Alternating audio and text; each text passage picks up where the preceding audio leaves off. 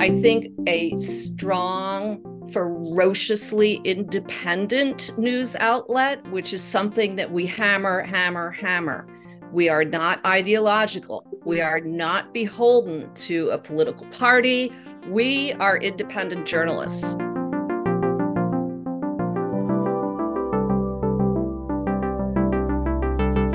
Welcome to Cambridge Forums. Can local news fix the crisis in democracy?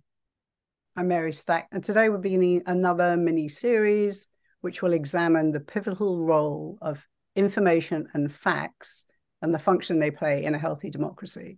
There are plenty of good reasons for Americans to feel that the country is actually coming apart at the seams, not least because our disinformation industries are doing such a good job at fueling the division and the polarization.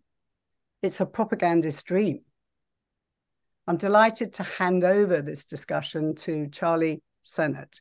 He's the co founder and editor in chief of the Ground Truth Project, which is home to both Report for America and Report for the World.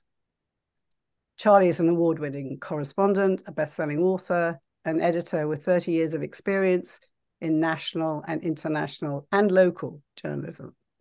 And joining him are three formidable media professionals Carol Wood, who is the Business Innovation Director for the Colorado News Collaborative, which supports 180 media organizations in Colorado. Bobby Roessner, who's a Pulitzer Prize winning journalist and also the founding editor of the New Bedford Light. And Tracie Powell, who is the founder and CEO of the Pivot Fund. She's a leader in philanthropic efforts to increase racial equity and diversity in news media. So, welcome, Charlie, and welcome to everybody. So, welcome to Charlie. Thanks, everyone, for joining us. Um, this is just an incredible panel. I can't wait to get the conversation rolling and also hear questions from all of you. So, one of the things that's that's I think really important to get us started is I want to try to frame the problem. I want to say like just how how severe is this problem for those of you who who don't know, it's a five alarm fire. Do you hear the alarms in the background? I don't know if you can hear the sirens, but there's fire trucks going by. That's a good, that's actually good audio because this is a five, alarm fire. When you think about what's happened to local news in America, right now, 70 million Americans live in communities that could be defined as a news desert, or they're right there teetering on the edge of becoming one. We know that 1,800 communities in the United States have lost their local newspaper. No one is watching the store in 1,800 communities in America. The one that makes me saddest and I think is the easiest to get your head around is two newspapers die every week in America. This is a crisis for our democracy that I would argue has the similar and even greater depth of job loss as the collapse of coal or steel. And as important as those industries were to jobs in this country, I'd argue that the collapse of the news industry, journalism, is more important and more fateful because we can't have a democracy without that foundation of journalism, particularly local journalism, where we come together as communities around these local issues that we read about together in our local news organization, whether that's digital or print or on the radio. So, so what happens when a country has, oh, excuse me, what happens when a county or a community has a news desert? We know we know there are at least three things that happen. Voter participation plummets, polarization surges, and a really interesting one that isn't discussed enough is bond ratings drop. Banks do not want to invest in communities that have no one watching the store. I think the other thing we lose that's a little bit less tangible than those is we lose the storytelling of a community. Like the role of a great newspaper is to tell the story of a community. And you suddenly don't have the stories of heroes who should be celebrated or villains who should be called to task and who need a light shown upon them. You don't have those stories of someone who won the math competition that become these yellowed clips on a refrigerator with magnets holding it up and like my family we had we had great achievements that sat there for years and years and years. And i'm sure many of you know this feeling about your local newspaper. Um, we we also know that this this impact causes us to fracture and there's no greater evidence than january 6th to know just how far pulled apart we are as a country. So i think there is a through line from the collapse of local news to to the violence we saw on January 6th and the attack on the institution of our country, Congress, really the attack on our on our election system, our voting. And I think that is why we're going to be talking about what do we need to do to fix local news so that we can heal our own country and our own democracy. We're going to also get a little bit to the idea that this is not only a crisis in the United States, this is a truly global crisis. Local news is perishing around the world, and it's causing the same problems lack of civic participation, polarization, communities that no longer are holding together. And we're seeing this in places like Brazil and India. And really interestingly, I've been in Ukraine recently, where the Donbass had all of its local news organizations in the Donbass were weakened or closed in the years that just before the 2014 uh, invasion of Crimea, which would preceded the invasion of Kiev last year. So this is happening in places around the world, and there's a reason for all of us to care and to come together. And one of the things that really I really love about this gathering is that I, I was just uh, learned from Mary that we have people on this call who are from Angola and Antarctica, from Arlington, Massachusetts, and also from Chat GPT. So I think this community right here is is is really represents just how many people care about this problem. One of the one of the first questions I want to get to is like how do we define what is local? It sounds like a it's a deceptively simple question, but I think if you just think about the gathering on this right here on this on this event, uh, all of you coming together on Zoom from so many different places, I really want to challenge ourselves to think in in new ways about what it means to be local. So I, I want to start with you, Bobby. Um, you know, your news organization, the New Bedford Light, is extraordinary. I've followed it closely.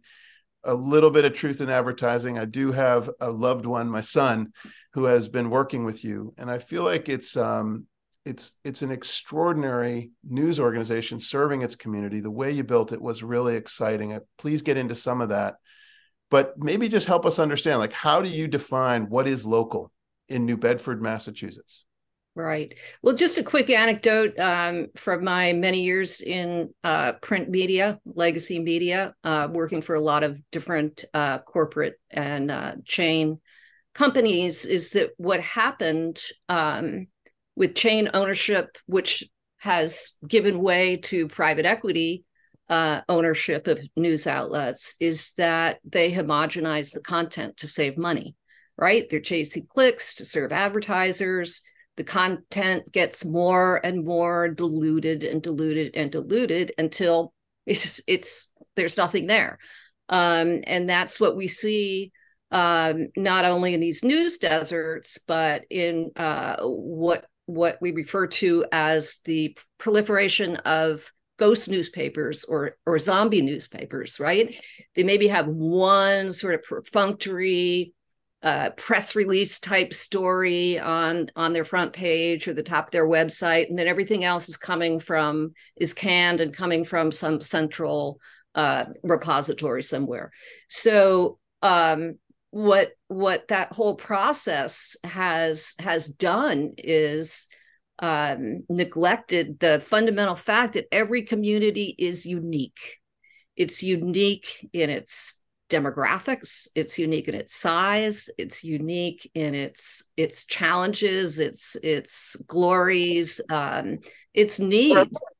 And so what we did with the new bedford light uh, which by the way is all all digital um, was really look very very carefully at what the needs are in this particular city of 100000 people which is very poor very uh, heavily immigrant community, um, and really looked at what what were the needs and what are the gaps in the local ecosystem. So not only do we have a ghost paper in New Bedford, but you have you know you do have media outlets that out there that cover high school sports that do a good job covering I don't know real estate uh, transactions, whatever. We don't duplicate that we looked at where's the need, where's the gap, and how are we going to make a difference. And we came uh, down on uh, a, a very strategic content strategy of investigating issues and celebrating culture.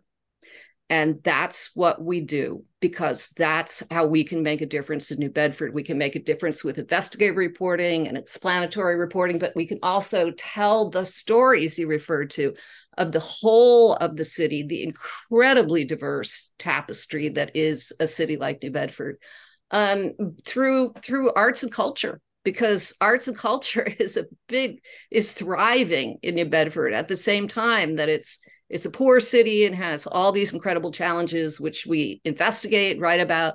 We also celebrate the local culture. Thanks thanks bobby. It, it is it is really one of the great things of that weekly read is to know just how much is going on in new bedford in terms of music and art and poetry and celebrations of its own literary tradition and its immigrant groups that come together and have really interesting um, ways of celebrating their own culture. I, I, love that about what you're doing. Congratulations on it. We're really proud to have the New Bedford Light as a partner with Report for America. I want to just say briefly um, all three of our panelists have worked with us in one way or another uh, at Ground Truth through our program, Report for America. We have about 600 reporters who we've placed in 200 newsrooms across all 50 states. So we have a unique and really privileged point of view to be able to see like just how communities are struggling, what they're looking to do. And we're trying our best to be of service to them by providing local reporters in those newsrooms. So if anyone has questions on that, we can talk about it. But I want to keep going on these amazing panelists who we have this an unbelievable opportunity to work with. Tracie, I want to say it's just been incredibly um, great to see you recently. We were recently at a conference together, and to hear all of the thinking you're doing, and just just how much your organization is growing and leaps and bounds. Tell us more about the Pivot Fund and help us understand how do you, in your work, um, support these local news organizations and how do you define what is local? Thank you so much, Charlie. Um, it was great seeing you too, and I'm happy to be here today. Um, the Pivot Fund is uh, a, a philanthropic organization. I call it a venture philanthropy organization that invests in hyperlocal community news, prioritizing newsrooms led by and for communities of color.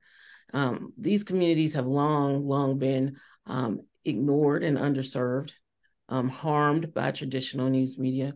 And so we, what we saw when I got back to my home state of Georgia in 2016 was a swath of news deserts that had cropped up in the state. And I looked at Penny Abernathy's research to see that 17 counties in Georgia were considered news deserts. Um, I, you know, as any good journalist and editor, I went back over her research and I wanted to really understand what was happening in these communities. And so we did what Bobby talked about. We actually listened to community members. We asked them, uh, who do you trust and why? Where do you get your information? And how do you access it? And what do you do with it once you get it? And that led us to just by talking and listening to communities that led us to these newsrooms these news outlets that were on nobody else's re- radar that was providing critical news and information for their communities um, in different languages different formats a lot of them were on social media because let's face it, that's where a lot of folks are now. That's how a lot of people get their information is through their social feeds. And so they would they pointed us to news outlets um, that were on Facebook, for example, or Instagram. There's a Instagram account with almost a million subscribers right here in Georgia. And when I look at the the the traditional newsroom newspaper, um, I was amazed because that newspaper has 120,000 subscribers mm. between digital and print.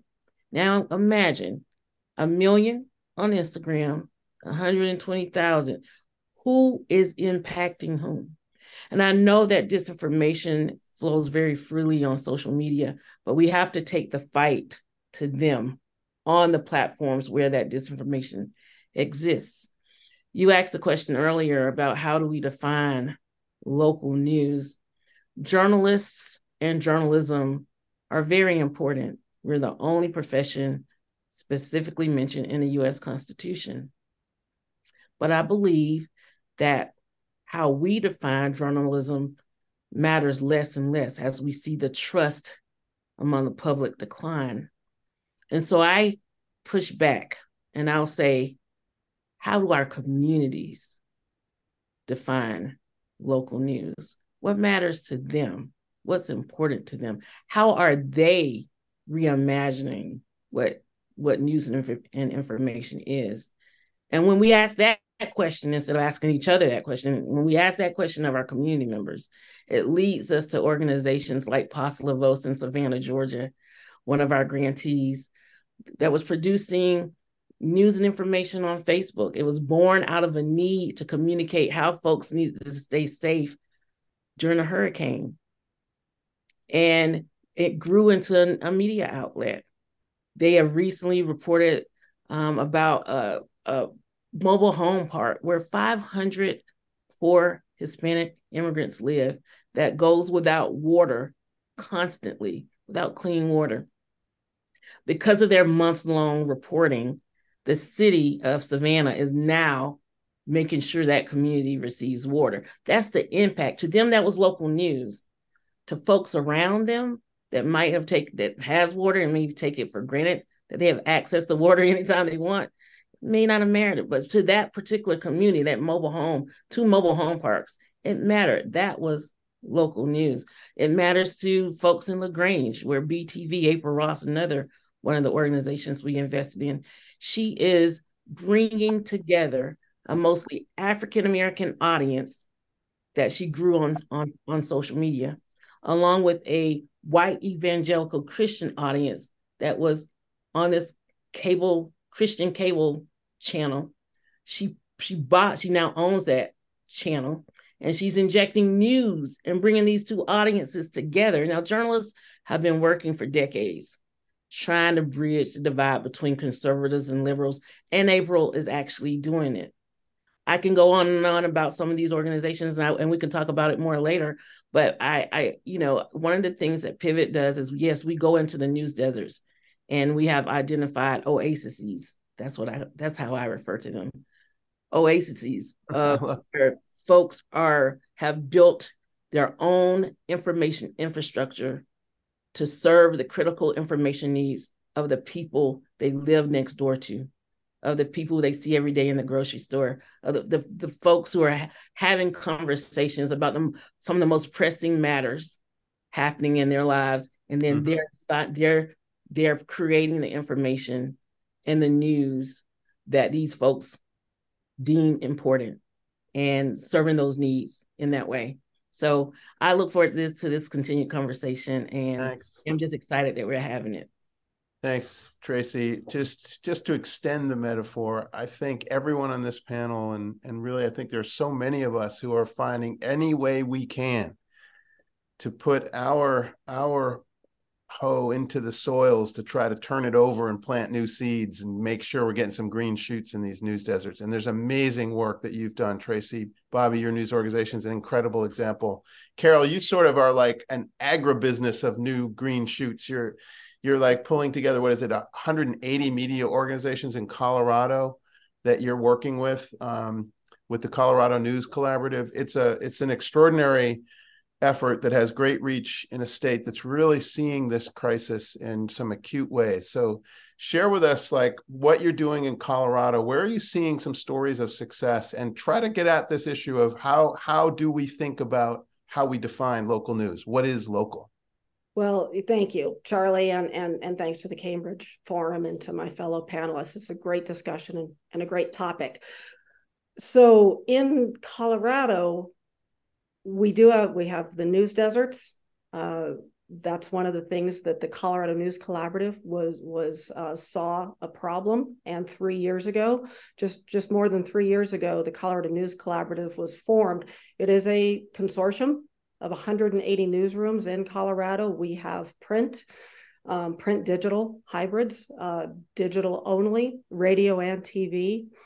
And the idea behind the collaborative was to share news stories, to work collaboratively on news stories to help cover these areas that our news de- that, that our news deserts here in Colorado. And one of the problems we have here in this state as well is a, is a digital divide. So not everyone has access to uh, uh, to robust broadband. So print news is still very very important in Colorado. Um, we have some great digital only organizations. We also have some some organizations that are print only. There's a an example I can think about on the eastern plains of Colorado, where there's a really wonderful print newspaper, but her email list is only 40 people large. And so you you know you have to keep the print um, alive in in colorado at least for the foreseeable future. Now the the infrastructure bill is going to address that over the next couple years here in colorado. But the other thing well let me answer your question about local. We we do define local as we have microsites here in colorado you know one and two person operations that cover maybe just one topic. You know, there's there's an organization in in Boulder, digital only organization, and and all she does is cover city council, that one thing. So we have microsites, and then we have statewide organizations like the Denver Post. You know, really the only state um, statewide print paper that's left. Um, and it is owned by a hedge fund. So to to Bobby's point, that's something that we deal with here in Colorado as well. You know, uh, in addition to news deserts, something that we encountered here this summer was a printing press desert. We there's very few printing presses left in the state of Colorado. We had a major press that was owned by Gannett in uh, southern Colorado, in the city of Pueblo, and it closed and gave 80 contract publishers uh, eight weeks to find a new printing press. And that was an enormous challenge. And so, as the Colorado News Collaborative, we worked with those publishers in partnership with the Colorado Press Association, which is an amazing, strong organization here in Colorado, and the Colorado Media Project, which is a funding roundtable that helps find funding to support local news organizations in Colorado.